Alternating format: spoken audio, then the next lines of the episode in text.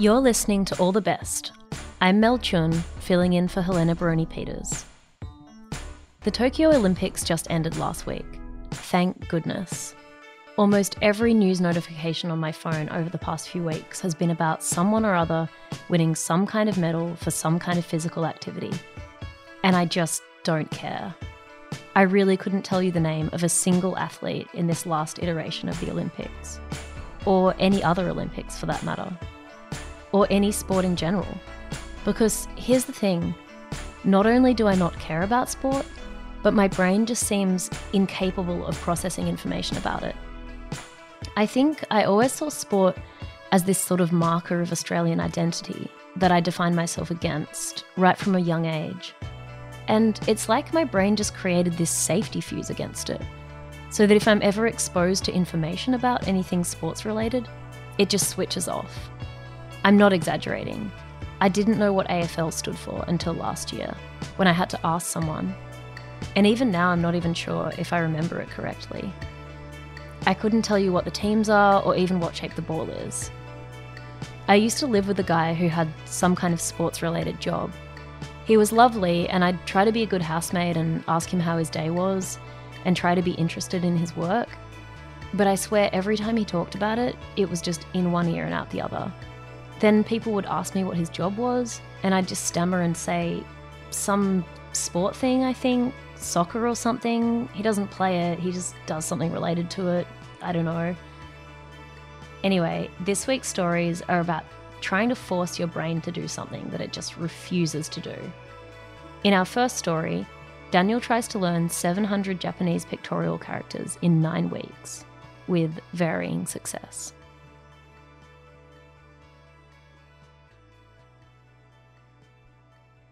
I've lived in Japan for more than two years now. And other than, you know, a global pandemic, it's been great. I've done a lot of things. I've climbed Mount Fuji. I've watched a sumo match. I've taken the bullet train. I've walked across the busiest intersection in the world in Shibuya. I've done taiko drumming. But the one thing I haven't been able to do is really learn the language. Which is why, on a crisp winter morning, about seven months ago, I was standing outside a university building in Kawasaki, south of Tokyo, ready to sit the JLPT. That's the Japanese language proficiency test. Okay, I'm here now. I'm at the university, Senshu University, Ikuta campus. There's a lot of people here. Um, got about half an hour to go before the test. The JLPT is the official Japanese language exam, held just twice a year. I was doing level N3, which involves recognizing more than 3,000 words and 700 pictorial characters. The only problem was, I was totally unqualified to be sitting that exam. So why did I do it? See, here's the thing. If you've lived in a foreign country recently, you'd know that it's quite possible to live your life without really having to speak the language. If you're lucky enough to have a smartphone, which many of us do, there are apps for almost anything you could need. Hell, you can even just point the phone camera at a sign and it will get translated into English in real time for you. When you walk with your dog, be sure to bring a tool to handle the dung. It's weird. It's as if not speaking the language is the easy way out these days. But you never get to really belong by taking the easy way out. So I've made the effort. I've worked through textbooks at home. I've tried language learning apps. I've organized language exchanges. And my Japanese is okay, I guess. But it's not where I'd want it to be. And that's frustrating. I wished I could speed things up in some way, or somehow find a cheat code into mastering the language. But maybe fancy technology was not the answer. Maybe I was looking in the wrong place. Maybe instead of looking at the latest gadgets and apps, I needed to go back, like way back. Because there was a time when people were able to learn huge amounts of information. Roman emperors memorized entire speeches. And indigenous people could categorize thousands of plant and animal species without even writing them down. And they all did it through simple techniques. All Indigenous cultures use these methods, all contemporary memory champions use these methods because it's the way the human brain works. That's Lynne Kelly, an author and researcher at La Trobe University, who has written about ancient memorization techniques like memory palaces. A memory palace creates an imagined place in your mind where you can store lots of different types of information. Its association with place and the cells in the brain when it lays down new neural networks, it's called a temporal snapshot. If you're looking at a particular thing and thinking about something else at the same time, they will be linked together. I was going to give it a go. I signed up for the exam and I had nine weeks to prepare. Nine weeks to hack my way from beginner to intermediate using the techniques of Cicero, St. Thomas Aquinas, and the Pueblo people of North America. The first thing I really needed to do was find out where I was starting from. I needed to do a full mock test, timed in exam conditions, just to check my level. And the results were not pretty. これで聴解試験を終わります。All right. So my totals were 41% for listening, 19% for vocabulary, and 23% for grammar. Okay. So the only place I can go is up. Given that the exam is all multiple choice, and you have at least a 1 in 4 chance of getting any question correct, this was bad. I was doing worse than chance. I was like a blindfolded monkey throwing dots at the wall and hitting windows. I had my work cut out for me, and I needed help.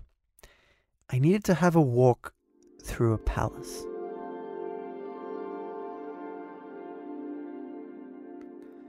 The idea of a memory palace is simple.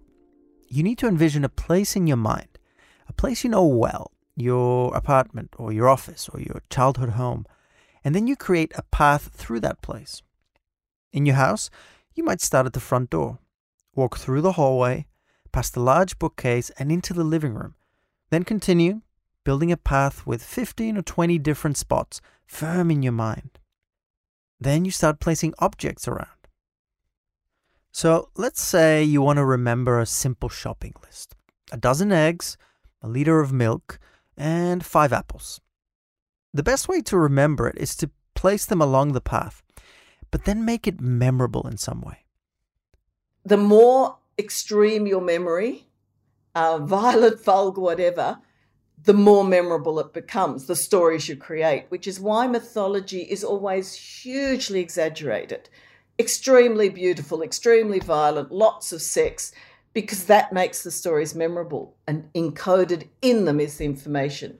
You can be opening your front door and then suddenly 12 bratty children come out and call you a dickhead and throw eggs at you that hit you on the head and leave your hair all sticky and gross. That's a dozen eggs. After you walk through the door, you see a curvy milk bottle in the shape of a sexy cow winking at you from the top of the bookcase. I told you it was a bit weird, but you probably won't forget the image. Now, a shopping list is easier because you have something tangible, real objects you can place around the palace.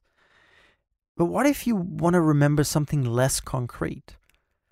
Like a set of names, or let's say, a group of Japanese kanji characters. A little bit of background.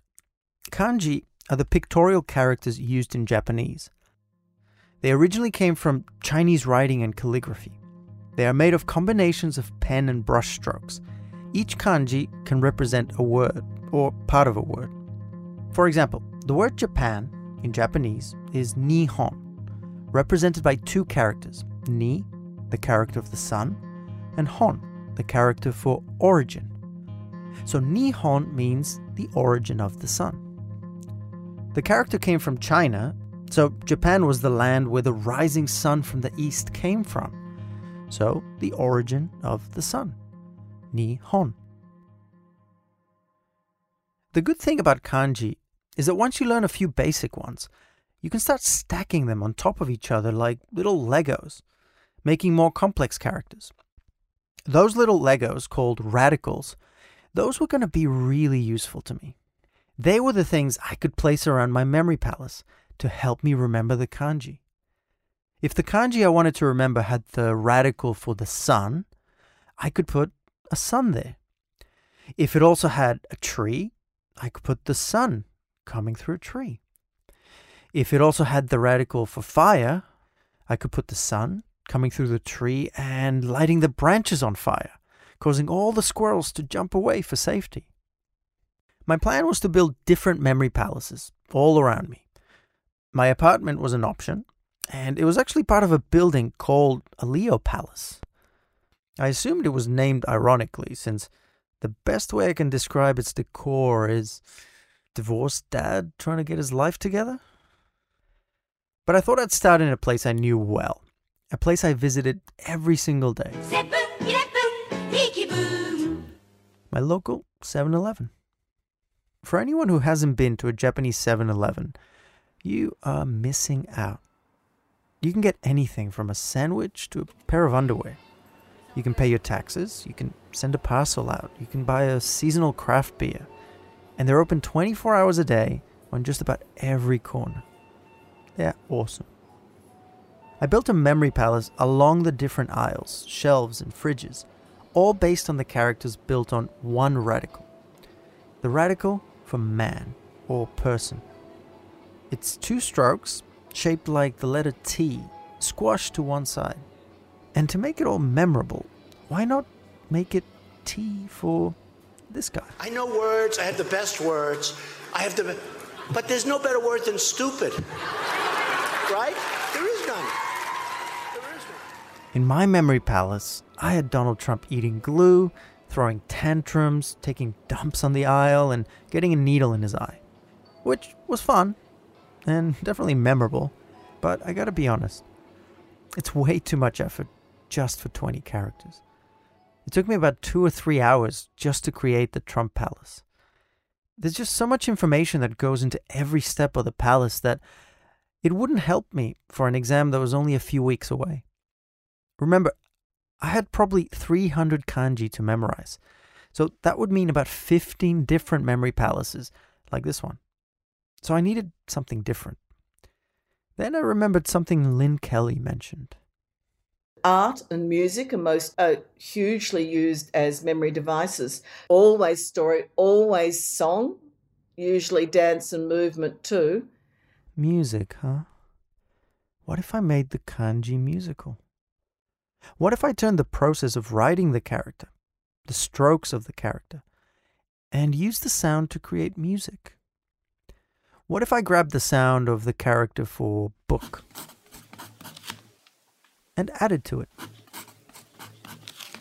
What if I, say, turned it into a beat, added a kick, a snare, some hi hats, and a little synth? And now, this could be my musical cue for book.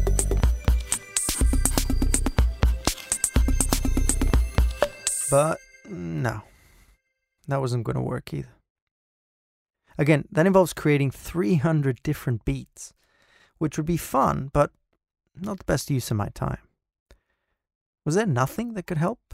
No tool of the ancients? Was I doomed to failure? Or what if failure was the way forward? What if I could use failure to my advantage, like Ebbinghaus did? Uh, Ebbinghaus was sort of a classic figure in early psychology. He's uh, from the, the German school of psychology, I guess, back in the late 1800s. And uh, he's... That's Glen Bodner, by the way. He's an associate professor in psychology at Flinders University. And he's talking about the psychologist Hermann Ebbinghaus.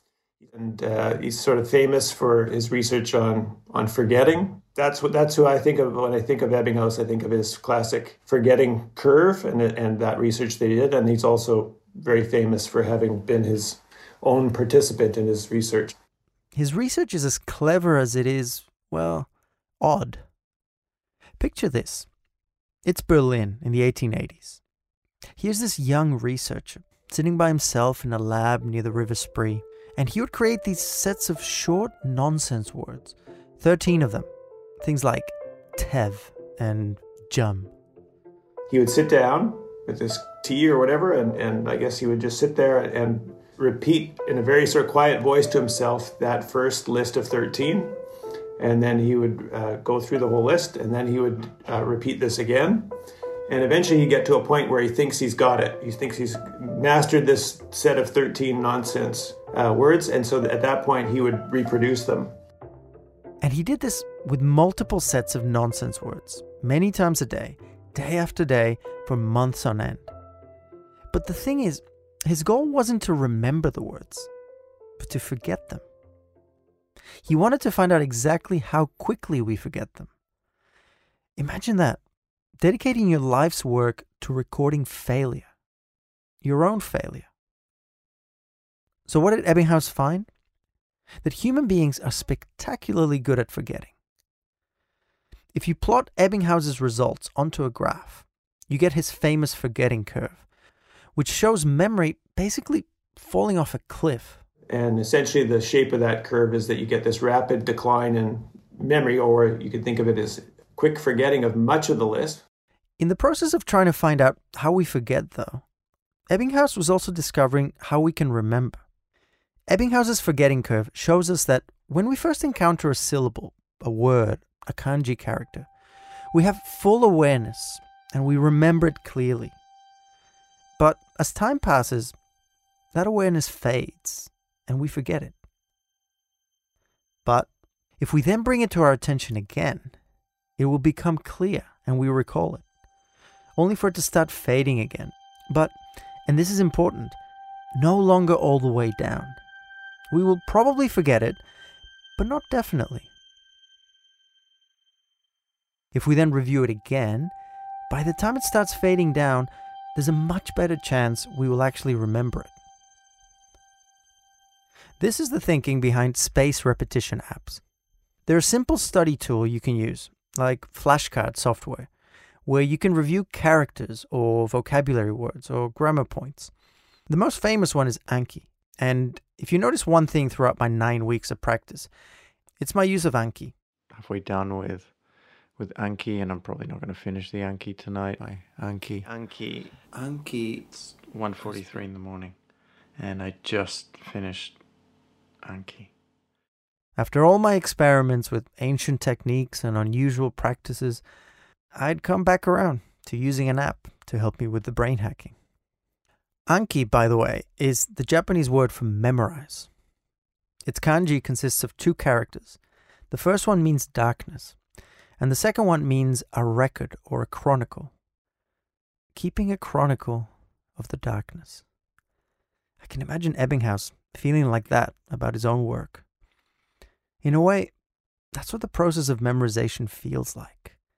But it's all about stepping out of that darkness and into the light. Right, so it is Monday. It's been about a month and a half since the JLPT, and the results are out. So let's check them out. Latest test information, application, test result, and certificate issuance. Okay, let's have a look. Result. Total score 91 out of 180. Result failed. Right. I have to admit I I wanted that to be a pass. I really did. In the end, I got close. My final score was 52%, and I needed to get 54% to pass. I went from a blind monkey with a dart in my hand to an average human who just needs more time to practice. Even if I had passed, it would have been a bit of a hollow victory anyway. Yes, my Japanese was better, but I still didn't feel like I knew it. Because the truth is, learning a language is not really like memorizing a shopping list. It's a fluid process and it involves many parts of your mind and every sense of your being.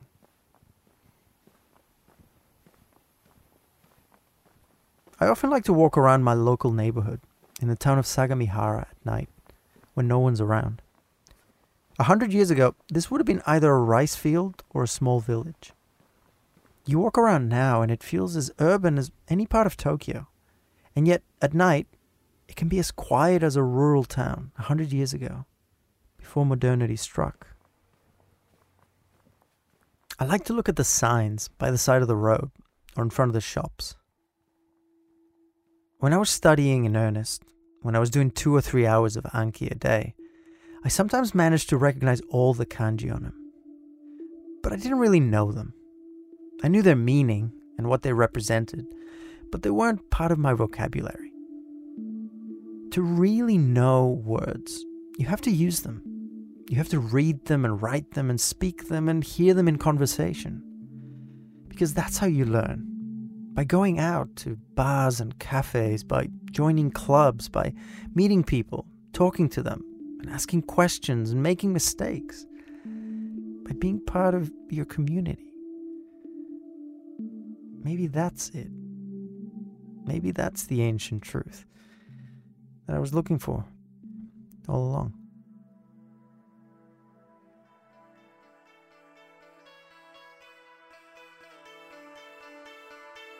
That story was produced by Daniel Simo. You're listening to All the Best. I'm Mel Chun, filling in for Helena Baroni Peters. At All the Best, you can learn how to make audio documentaries, essays, and fiction. If you have a story to tell, get in touch. Visit allthebestradio.com and send us your pitch. We'll pair you with one of our supervising producers to help make your story. In our second story, Gus falls in love on an elevator ride and hopes that his brain won't make him regret it for more than a year.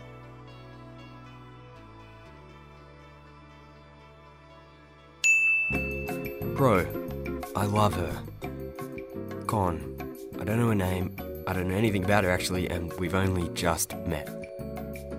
Bro, we're in the same elevator. Con, elevator romance is, by nature, short lived. Very up and down. Yeah. Pro, I love her. Con, I have no rational reason at all to love her. She just looks vaguely nice and is holding a book and said very politely, Basement 2, please. And I said, I'm going there already. And she said, Ah, and smiled. Pro, we're going to the same floor. Con, that floor is the car park. Pro, this is an objectively retellable meet cute, a great couple story that we'll be able to tell to our beautiful, smiling, book reading grandkids. Con. Climate change. Well, I mean, it's just a general con for the future, isn't it? Pro. Women love confident men propositioning them in elevators. Con, I'm not confident. Also, Con, I'm pretty sure that women hate men propositioning them in elevators. Pro, she's looking at me. Con, I was already looking directly at her when she started looking at me, inevitably leaving her to wonder how long I'd been, you know, doing that for. Con, there's absolutely no way I'm gonna say anything. Con, I'm gonna regret this, irrationally, every day for at least one calendar year. Con, I'm gonna have to add Elevator Girl to the ever expanding list of strange women I met one time in one or another random place and fell in love with for no reason and then didn't talk to. And con, big con. That's a very, very long list.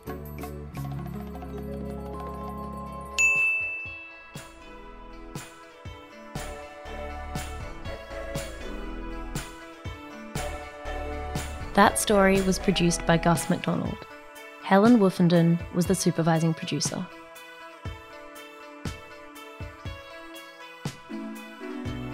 All the Best would like to acknowledge the traditional owners of the lands on which we make these stories and pay our respects to elders past and present. All the Best is made at FBI Radio on Gadigal land, in association with SYN and 3RRR on Wurundjeri, Woiwurrung and Boonwurrung lands. And 8CCC on Arrernte and Warumungu lands. Our production manager is Danny Stewart, and I'm Mel Chun, the editorial manager. Emma Pham is our social media producer, and our community and events coordinator is Lydia Yosifova. Shining Bird composed our theme music, and Annie Hamilton designed the artwork. We're heard across Australia on the Community Radio Network, and we're made possible by the Community Broadcasting Foundation. You can find out more at cbf.org.au. You can find more episodes by searching for All the Best wherever you get your podcasts. I'm Mel Chun. Thanks for listening.